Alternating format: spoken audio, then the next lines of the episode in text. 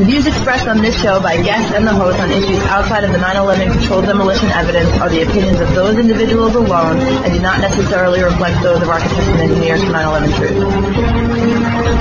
Truth.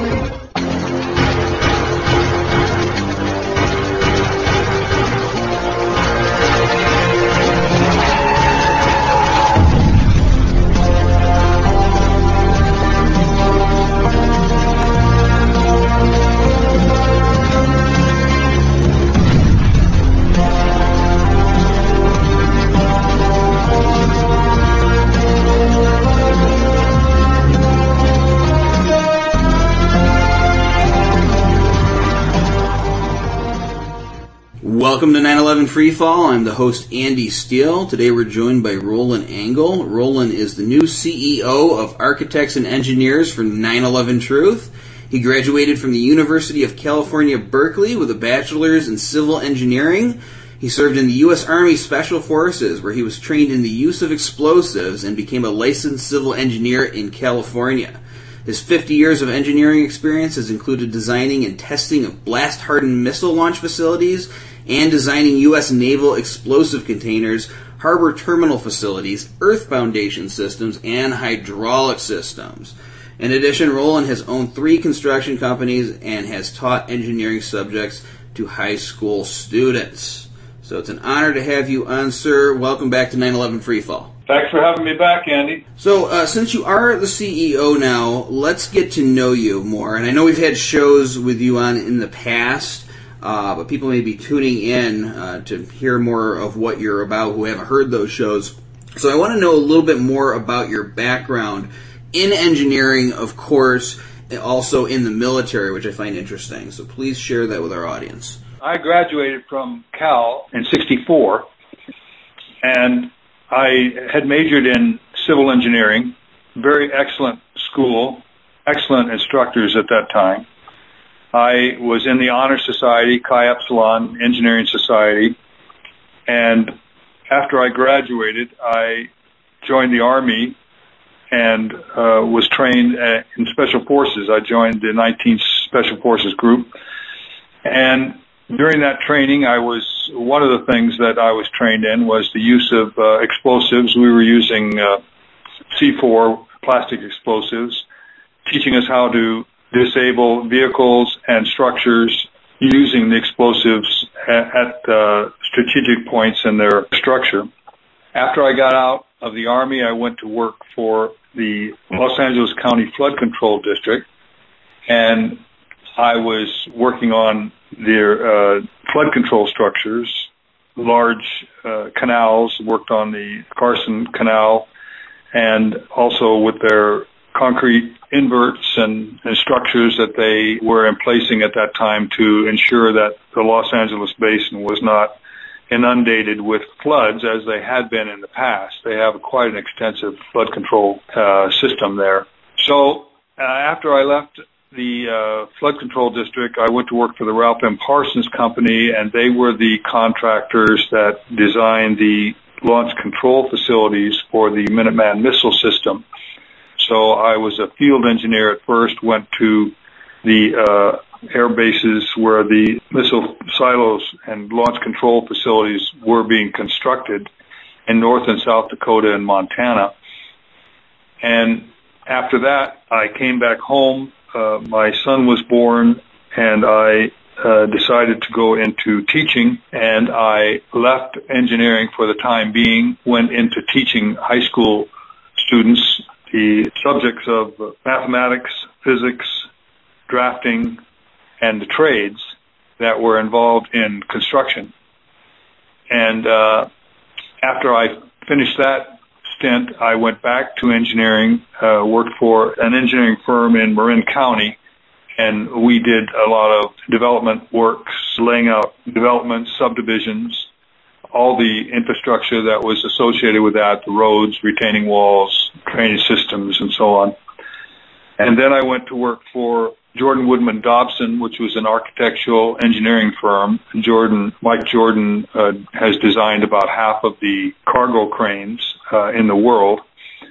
And uh, so I got a good education there with the facilities for loading and unloading cargo ships, terminal facilities. And uh, then I left that firm and formed my own construction company with a partner. And we did mostly light commercial and construction remodels. And after five years, he went into business with his daughter. I continued on, formed a corporation, small corporation, and uh, operated in Southern and Northern California and Nevada. Then, uh, when the crash hit in 2008, and uh, pretty much all work stopped in in my area, and I closed the corporation down, went to work for myself as a sole proprietor, and ran that business until 2015, when I closed it and retired. And at that time, I came on board with the uh, board at Architects Engineers for 9/11 Truth, sat on the board, and have since then until Richard left earlier this year and the board asked me to assume the position of CEO, which I have agreed to do. Absolutely, and I want to thank you for doing that. And just listening to your entire background there, it's a lot of experience. First of all, teaching, and folks, I've done it before. It's not just showing up to a classroom and saying some things and going home. I mean, there's a lot of uh, art that goes into doing that and skill getting people to pay attention to what you're talking about, especially issues like math and physics. It's not something that is always the most exciting to young people. So to be able to do that and get the information into their heads and have them perform on the tests is a true skill. And you have the business experience as well, plus you have the experience presenting, which we will get to when we talk about project due diligence. Uh, for our audience uh, who may not have heard the story, tell us what woke you up to what happened back on September 11th. What was the information that really stuck with you and prompted you to uh, come forward to AE 9/11 Truth? So I was aware of the of the attacks, of course, as everyone was, but I didn't really think too seriously about them at the time. It wasn't until several years later, when I was working for Jordan Woodman Dobson, and I was working on the uh, terminal facilities at the Oakland Harbor, that I came into contact with structural engineers in that firm, and the awareness of the attacks sort of bore in on me at that time, and I started to pay close attention to them. And looking at the films, uh, I realized that there was a lot of unexplained questions. The way that those buildings came down is not what one would expect. And I had never really thought about it too seriously before. Then I heard actually through my wife that there was questions about 9/11, and we attended a few presentations by various uh, radio personalities, and I heard that there was uh, an architect, Richard Gage, that had a presentation on the engineering aspects of the building failures, and I found that to be very interesting. So I went and I heard Richard's presentation and became quite convinced that there were serious questions regarding the collapse of the buildings. So I signed the petition at that time. And I began to attend some of the meetings that were being held. The organization Architects and Engineers was just in its infancy. And there was quite a few people that were involved going to meetings and a lot of comings and goings and so on. It was in its infancy and the organization was not very well developed. I sort of drifted away from the organization due to other uh, concerns, my business concerns and so on. But then I was contacted by Richard himself in 2008 and he asked me if I was interested in being in a film that they were having experts speak out. And so I agreed to do that. I thought I had a sufficient background to give some kind of a presentation that would look at it from an engineer's perspective. So I appeared in that film. And again, I didn't do anything further with that connection to AE 911 Truth at that time. It wasn't until later that I was asked by Richard again if I would be interested in being on the board. At that time, they were looking for more of an engineering input.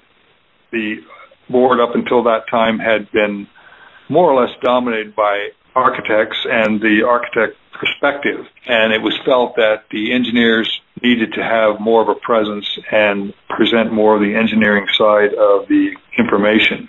So I agreed. And I told Richard that I would want to form an outreach organization to the engineering profession because I felt that the engineering profession had been somehow left out of the equation. And the American Society of Civil Engineers had participated in the gathering of the evidence and the presentation that was eventually codified when NIST issued their report on the building failures in 2005. That was the towers, and 2008 on Building 7. And looking at that information, I was pretty clear that there was something wrong with those reports. I didn't know a lot of the details, but I was suspicious of the conclusions. After I joined AE 911 Truth, I was put in contact with various engineers that had spent a great deal of time looking into the reports. And primarily with Tony Szamboti, who's a mechanical engineer who had an extensive library and had participated in the analysis of the building failures that had been done independently by the organization. And in 2014, they had hired the University of Alaska at Fairbanks to conduct a study on Building 7 and see if they could replicate the conclusions that NIST had come to in their 2008 report. And in the process of going through the NIST report, they came upon various omissions and errors in the report that they came to the conclusion would have made the NIST conclusions untenable. And they had contacted NIST about those problems, and NIST was basically not responding. So at that point, we began the outreach to the engineering community with uh, Project Due Diligence, which is our attempt to bring the message of about the disparity between our conclusions and the government conclusions to the engineering community in the hopes that the engineering community would take an active stance in requesting and demanding that the government revisit the reports and look at the conclusions that we had come to and come to some decision as to what was the accurate conclusion to come to. The NIST report said that all three buildings came down essentially due to the fire. The towers had had suffered the plane impacts, of course, but they claimed it was the effect of the fires after the impacts that caused the buildings to collapse. And in terms of Building 7, which hadn't been hit by a plane, had suffered some minor damage when the North Tower collapsed. They said that it was office fires that had brought that building down. Well, those are startling conclusions since no steel framed high rise building had ever collapsed from fire before. So that conclusion should have drawn the intense scrutiny of the entire engineering profession. However, the ASCE leadership was instrumental in claiming that the government reports were not only accurate, but they had looked into this matter thoroughly and there was no further investigation required. So they had kind of cut the uh, investigation off at the top, and we understood that it was going to take some grassroots effort in the engineering profession to try to overturn that decision on their part. So we began to go out to their local chapters, their local branches, and also to other engineering organizations. So far presented our information to more than 800 engineers across the country, and we've never found any engineers that disagreed with our conclusion that a new investigation is necessary. So we're attempting to raise that issue within the engineering profession and also within the broader public. And we have 3,500 architects and engineers and building professionals that have signed our petition calling for a new investigation. And there's something like 28,000, I think, lay public people that have also signed the same petition.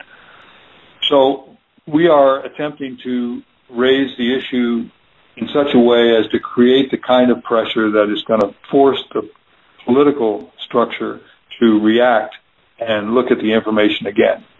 And we're up against the organizational leadership of the engineering profession. The architects don't want to have anything to do with it. They say it's an engineering failure, not their problem. We attempted to get them to take a position on it. They refused. And it's clear they're not going to touch it until the engineers step forward. So we're focusing on the engineering professions now. Right now we're looking and working very closely on getting inside the structural engineers associations around the country and they are the specialists in steel frame structures and we are hoping that they will take a position that will reinforce our call for a new investigation. Right on. So, uh, just to reiterate, when what I've watched you do over these years, because I've watched you come up here in AE 911 Truth uh, as a board member and with Project Due Diligence, is not only did you step up as an engineer to speak for AE 911 Truth, but you also went about the work, which is not easy work to do.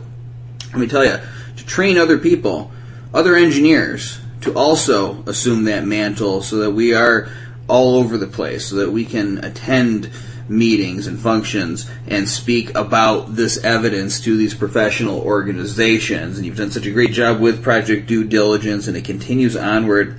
And uh, we're always doing this outreach. And as you say, most people, when they look at this evidence, will agree, at least in the call for a new investigation, that there's enough there there to justify it. What we run into are institutional barriers. We run into the organization's tops that don't want to deal with this issue, don't want it to be their responsibility. Now, the architects, as you said, they deferred to the engineers, saying this was an engineering issue. The engineers can't do that so much, especially when one of the organizations has uh, put out a report on it. So, you know, we got to get past this. We got to get past these barriers, and that's why we need more engineers, people willing to speak out and work with Roland to get this information out there and do that important outreach. So let's talk about some of the things that are going on here at AE 911 Truth as you're stepping in. And uh, just beginning with this article that we ran this week, where one of your project due diligence volunteers, Fred Scheibe, wrote a letter to Lee Teschler, if I'm saying that correctly, and he's the executive editor of Design World, and he had written a hit piece against us some time back and in it, he tried to downplay the UAF report, omitting the fact that the report was from University of Alaska Fairbanks and just citing it as an AE 911 truth report. As if, you know, a couple of conspiracy theorists wrote a paper. Who cares about it? That's the tone that they're trying to project by doing that. Uh, since you are an engineer here and the CEO, I'd like to hear your thoughts on that matter. I think that there's been a fairly concerted effort to portray our organization as people that are conspiracy theorists. And of course, that term has a very pejorative effect. If you look up conspiracy theorists uh, on the internet, it describe people of low intelligence who have a very effective information base and who uh, ignore evidence from authoritative sources and instead are led off directions that are harmful to the public good. So we have made an effort now to try to respond to these attacks when we become aware of them. And this magazine, Design World, has this uh, editor, and he has written two pieces now.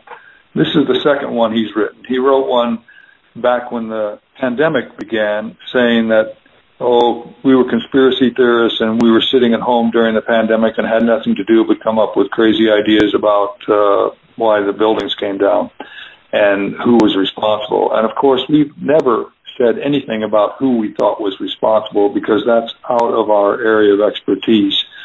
We have studied the building failures in detail and the reports on those failures and nobody has come out, including this author, has come out and contested any of the facts that we put forward. Instead, they simply say that we are conspiracy theorists and pretty much uh, misrepresent a lot of the facts concerning our investigation and try to infer that we paid, for instance, for the conclusions that the University of Alaska report came to, and therefore that report is invalid, which is a completely untrue and slanderous accusation to make. So we have now gotten our project due diligence volunteers to step forward when we are aware of such efforts to attack us. And Fred agreed to write a letter, and I thought he did an excellent job.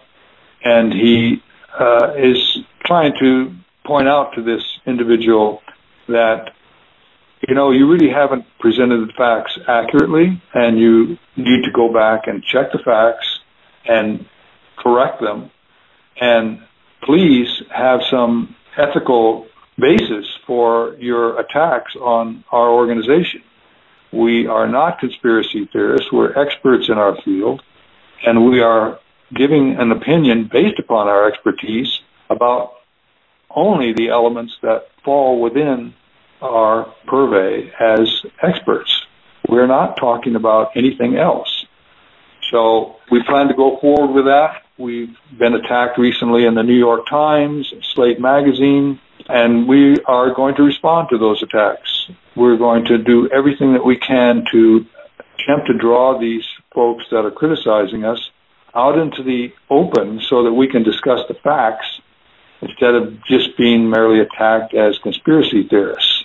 Uh, this is not a debate that we want to have. We are not going to debate whether or not we're conspiracy theorists. We're going to debate the facts about the building failures. That's what we're out here to do. And I'm pretty confident that these folks are going to continue to hide behind their mud throwing tactics uh, because they really don't have any arguments with our facts. If they were to come out and address the facts, they would be quickly disabused of their notions. So, yeah, we're we're reaching out to the public as well as the uh, engineering constituents. We know that it's going to take more than engineers to make this change happen. We are hoping that engineers will unite behind our efforts and become a true force for leading the education of the public that's necessary to get this investigation restarted. I can't argue with you there. And yes, the conspiracy theorist archetype is something that's portrayed in media, television, movies, and I, I always laugh a little bit when I see those because they always portray these zany guys with their hair all combed out in different directions. Usually they have a bulletin board with a yarn map on it. Now, I've been doing this work for a very long time. I don't own any such bulletin board. My walls are actually pretty bare it is a fake archetype. It is something that they just want to use to try to smear you. And that is why we stick to our mission, folks, because when they are faced with just the facts, with just the evidence, when they don't have anything to throw out, then they fall apart. We saw that on C-SPAN when we called people, politicians, media people, even now, sometimes even engineers. I remember there was a couple of few that they brought on to talk about bridge collapses or something and they couldn't address the evidence at all. All they can do is try to skirt around it. So we work as a team, and we uh, do this for the family members who ultimately are the ones that we are seeking justice for. The people who died that day, of course, but they aren't here anymore. The next step is the family members, so we keep them in mind. Now, in our last, oh, two minutes here, for anybody who may uh, you know been watching this for 20 years and say, yeah, you know, 20 years ago 9/11 happened. It's moving on. There's other things that are bothering people, dividing society right now. Why do we need to care about this anymore? In one minute, tell our audience why this issue of 9/11 and what really happened at the World Trade Center is so important. We can't allow false information to become our historical perspective. If we do, we're going to be led off in the wrong directions we need to understand the truth of what happened that day. It very directly involves the safety of the public because if we don't understand how buildings of this nature behave under these conditions properly, then we're going to be groping in the dark. We can't allow false information to become part of our understanding. So as engineers and architects, we need to be clear about why those buildings came down that day. That is our mission. That is our job, and that is our legal responsibility to explain to the public. We are doing that job. We believe that the official story, the official narrative is false. It's wrong. we can't allow that to stand as part of our legacy uh, in the engineering world. We haven't developed this technological world that we live in because we were led by false beliefs. We have to understand the way things really work. And that is what we are trying to bring to the public. Our knowledge and our expertise in this field. Roland Angle, thank you for coming on 911 Freefall today. Thanks for having me, Andy. Appreciate it. This program is on every Thursday night on No Lies Radio at 10 o'clock Eastern, 7 o'clock Pacific, and every other Sunday night on BBS Radio at 8 o'clock Eastern, 5 o'clock Pacific. You can also keep track of the archives by going to 911freefall.com. This is Andy Steele. Say have a great week. Good luck.